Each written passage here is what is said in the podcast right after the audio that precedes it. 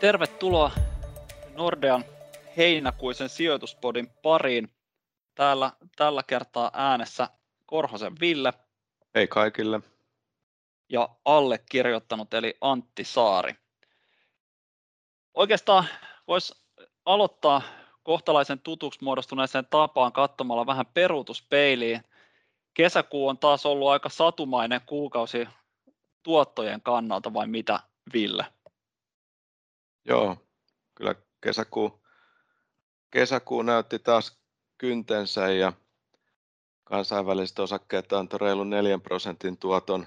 Jos katsotaan tätä kuluvaa vuotta vuoden alusta tähän päivään, eli kesäkuun viimeisiin päiviin, niin meillä on lähes 16 prosentin tuotot tuolta kansainvälisistä osakkeista, eli kyllähän sijoitusvuosi on ollut eh, huikean hyvä tässä. Osakemarkkinoistahan kaikki markkinat on tuottanut, ja jos katsotaan tuonne joukkolainapuolelle, niin siellä se Yhdysvaltain pitkien korkojen nousun tasaantuminen on sitten tarkoittanut sitä, että se joukkolainojen vaikea alkuvuosi on muuttunut niin kuin kohtuulliseksi tuotto, tuottovuodeksi, näin voisi sanoa, niin tämän korkojen nousun tasaantumisen jälkeen ja kesäkuussa sitten tuolla monet lainaluokat antoi positiivisenkin tuoto. Esimerkiksi yhdysvaltalaiset vakavaraiset yrityslainat 1,4 prosenttia tuottoa, niin tulos on hyvä. On toi kyllä aika hurjaa kyytiä tässä niin kuin puolen vuoden aikana käytännössä osakemarkkinoille tullut enemmän kuin kahden normaalivuoden tuotot. Ja oikeastaan jos katsotaan sieltä ihan viime vuoden alustakin, niin tästä koronakuopasta huolimatta, niin meillä on nyt tässä puolentoista vuoden aikana niin plakkarissa jo parinkymmenen prosentin tuotot karkeasti osakemarkkinoilta globaalisti. On se erityisesti huomioiden se, että millainen se koronakuoppa oli, niin kyllä aika kova suoritus. Sitten nythän alkaa vähitellen tietysti, kun tässä on elvytty tuosta ehkä hieman eri tahtiin eri, eri alueilla tuosta koronakriisistä ja tietysti osittain, osin se on edelleenkin päällä, niin varsinkin nyt Yhdysvalloissa ehkä aletaan ensimmäisenä, no ehkä Kiinan jälkeen, niin näkemään sellaista, että kasvutahti alkaa pikkuhiljaa tota, hidastumaan lähemmäs normaalitasoja, että me ehkä jos mietitään vaikka tuloskasvua, niin yhdysvaltalaisilta yrityksiltä odotetaan tälle toiselle vuosineljännekselle yli 60 prosentin tuloskasvua ja tietysti kaikki ymmärtää, että sellainen tahti ei voi tästä ikuisuuteen jatkua, niin varmaan, varmaan sen pitää tässä vähitellen alkaa hellittää ja palata lähemmäs normaali kyytiä. Se on ihan normaalia.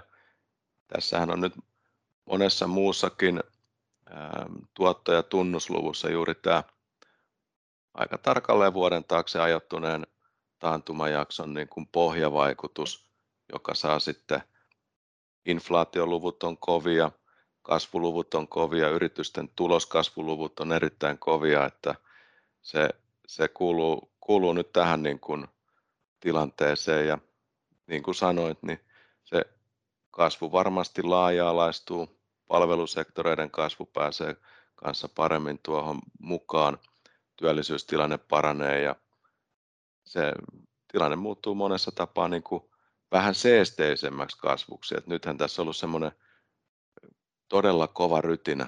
Ollaan niin kuin yhtäkkiä avattu toimintoja, niin ollaan nähty sitten niin kuin hurjaa kysynnän kasvua. Ja ihan kaikilta osinhan siihen ei, ei tuolla toimittajat, tavaran toimittajat ole pystynyt edes vastaamaan ja sitten on kuultu näistä niin kuin pitkittyneistä toimitusajoista ja muista.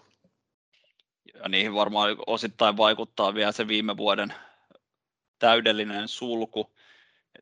Näitä on joskus vähän hankala arvioida, että kuinka pitkään ne vaikutukset sitten roikkuu siellä, mutta esimerkiksi tuossa viime keväänä, kun pistettiin ihan urakalla tehtaitakin kiinni, niin se saattaa näkyä vielä tässäkin vaiheessa – tällaisena niin kuin joidenkin tiettyjen ö, tavaroiden saannin hankaluutena ja sitten samaan aikaan niin kun yksityisiä tai kotitalouksien tuloja tuettiin aika voimakkaasti siinä kriisin aikana, niin sitten kun se raha ei päässyt sieltä tota, kotitalouksien pankkitileiltä palveluita kuluttamaan niin kuin tyypillisesti, varsinkin länsimaissa, niin sitten se ohjautui sieltä tavaroihin ja monen, monen asian kysyntä oli aika, aika kovalla tasolla itse asiassa siinä, siinä vaiheessa. Et nythän meillä on siinä mielessä alkaa pikkusen helpottaa tämä tilanne, että ihmiset pääsee kuluttamaan myöskin niitä palveluita, mihin ne on tottunut.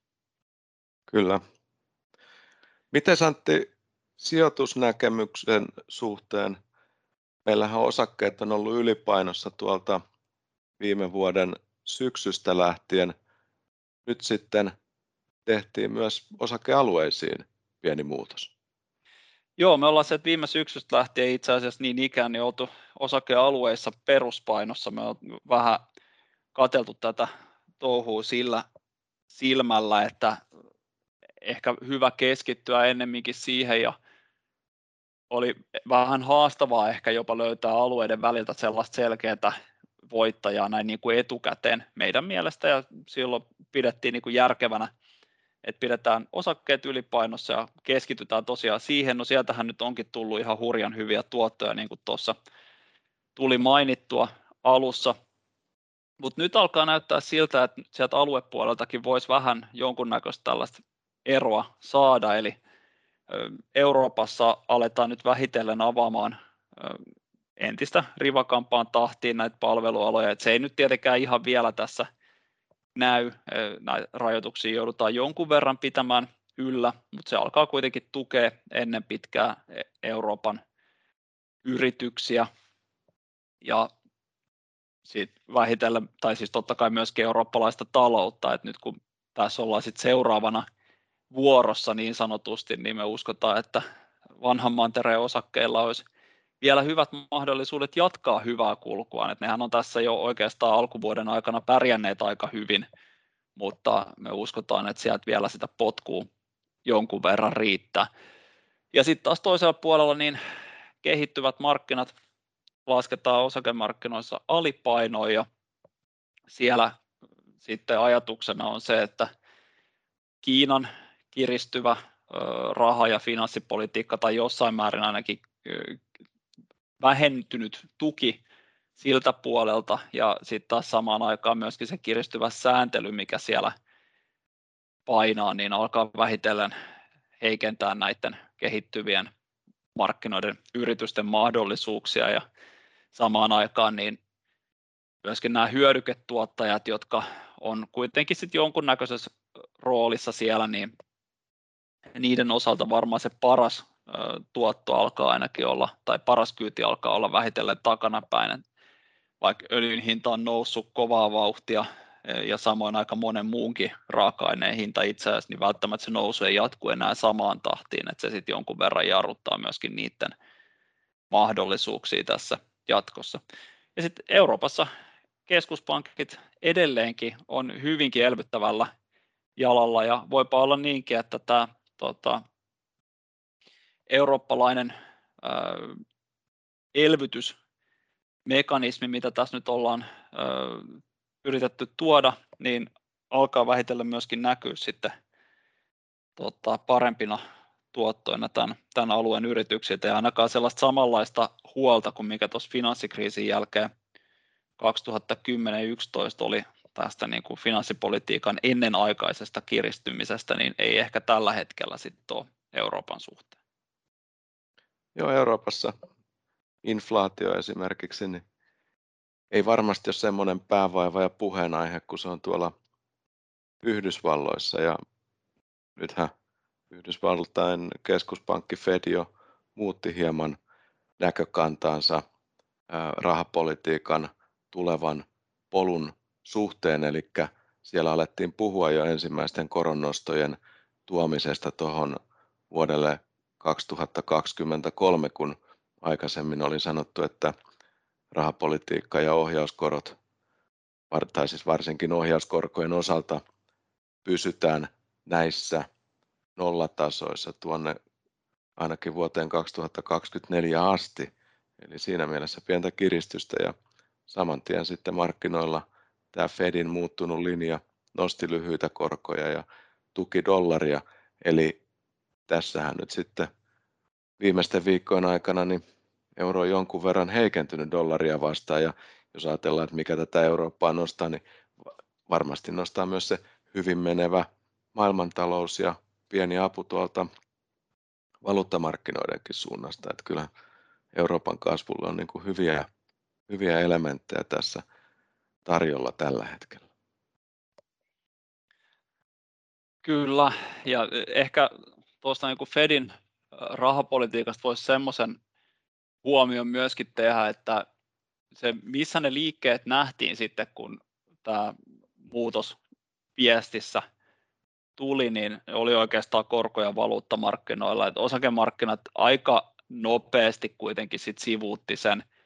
Ja ihan oikeinkin, tyypillisesti kun katsoo historiaa, niin ne isommat huolet osakemarkkinoilla tulee käytännössä siitä, että aletaan pelätä seuraavaa taantumaa. Ja nyt tässä vaiheessa kyse on enemmänkin siitä, että aloitetaan vähitellen puhumaan siitä, että aletaan joskus pikkusen aiemmin viestittyä aikaisemmin kiristämään rahapolitiikkaa, e-, eikä niinkään siitä, mikä yleensä on sitten osakemarkkinoille se iso huolenaihe, eli se, että kun rahapolitiikka on jo kiristynyt niin pitkään ja niin pitkälle, että se sitten hidastaa talouskasvua ihan merkittävästi.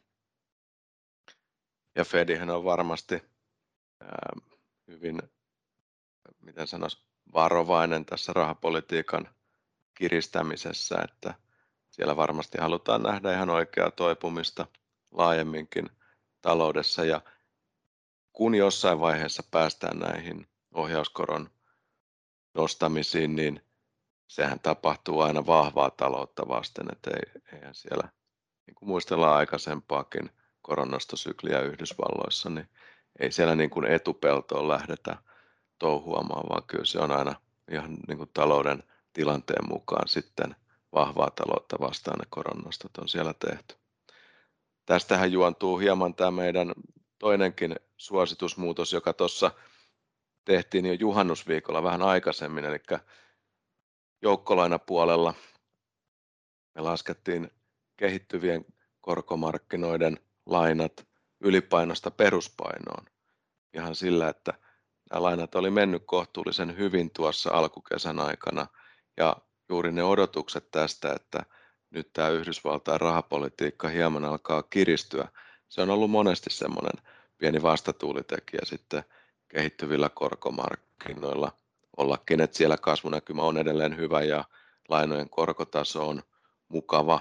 Se on dollarimääräisesti noin 5 prosenttia, eli tässä nykyisessä korkoympäristössä luonnollisesti hyvinkin kiinnostava edelleen, mutta lasketaan ne peruspainoon ihan sillä, että nämä kehittyvien maiden lainat, ne on pääasiassa valtion lainoja, ne on hyvän luottoluokituksen lainoja, ne on aika pitkiä, eli silloin kun sit nähdään korkojen nousua Yhdysvalloissa, niin näiden lainojen sitten arvot monesti tulee jonkun verran alaspäin. Että tässähän on odotus, Nordean korkoennusteissakin on odotus sille, että Yhdysvaltain pitkät korot jatkaa nyt sitten vuoden jälkimmäisellä puoliskolla ylöspäin, eli mentäisiin täältä nykyiseltä noin puolentoista prosentin tasolta niin tuonne lähemmäksi kahta prosenttia. Ja se voisi sitten olla kehittyville korkomarkkinoille niin kuin vaikeaa aikaa tuottomielessä. Ja mihin sitten salkussa tämä raha siirretään, niin euroalueen yrityslainoihin, investment grade-lainoihin, eli siellä sitten haetaan vain vakaata elementtiä, pieni positiivinen korkotuotto ja vakaa elementti, eli nämä lainat on taas suhteessa moneen muuhun lainaluokkaan, niin juoksuajaltaan hieman lyhyempi ja korkoherkkyys matalampi, eli vaikka korot sitten euroalueellakin tulisi vähän ylöspäin, niin tämän pitäisi olla aika vakaa lainaluokka sitten siellä joukkolainasalkussa. Joo, ja ehkä tuosta Fedistä voi vielä sellaisen huomioon tehdä, että se tyypillisesti vaikuttaa myöskin, kun Yhdysvalloissa alkaa rahapolitiikka vähitellen kiristyä tai siitä aletaan puhumaan ainakin niin kehittyvien maiden valuutoihin, mikä sitten jossain määrin syö myöskin niiden osakemarkkinoiden tuottaa sitten, että meillä yleensä suosituksissa pidetään tuota, osakemarkkinat niin sanotusti valuuttakurssi suojaamattomina, koska se on sitten vähän ehkä liian kallista. Ja jokseenkin jopa vaikeaa noissa noilla kehittyvillä markkinoilla, niin sen, sen takia sitten näin ja tosiaan se sitten vaikuttaa tietysti tuottoihin hyvässä ja pahassa, että nyt kun, kun tämä Yhdysvaltain rahapolitiikka vähitellen alkaa kiristyä, niin se luultavasti myöskin osaltaan sitten painaa näiden kehittyvien osakemarkkinoiden mahdollisuuksia. Kyllä. Semmoinen, mikä tässä vähän jo syksyn ö, sijoitusmarkkinoiden aiheita mainostaessa, mikä tulee varmasti olemaan mielenkiintoista, niin ö, on se, että kuinka keskuspankit toimivat näiden ö, joukkolainaostojensa suhteen. Eli nythän markkinoilla ennakoidaan sitä, että loppukesästä ollaan todennäköisesti sitten siinä tilanteessa, että näitä kaikkein runsaimpia joukkolainaostoja varmaan aletaan hieman trimmaamaan pienemmiksi ja miten tämä sitten tulee etenemään, niin se varmaan tulee olemaan mielenkiintoinen kysymys sitten tuolla kesän jälkeen ja syksyllä. Kyllä joo, ehdottomasti. Ja jos, jos Fed esimerkiksi meinaa alkaa 2023 nostamaan korkoja, niin kyllä heidän pitää alkaa vähitellen myöskin jo trimmaamaan sitä osto-ohjelmaa. Se on sen verran massiivinen, että muuten, muuten sen kanssa tulee kiire. Mutta tässä oikeastaan kokonaisuutena voisi ehkä sanoa, että tällaista niin kuin pikkusen aiempaa miedompaa myötätuulta kuitenkin povataan tuonne osakemarkkinoille. Kaikki tällaiset niin kuin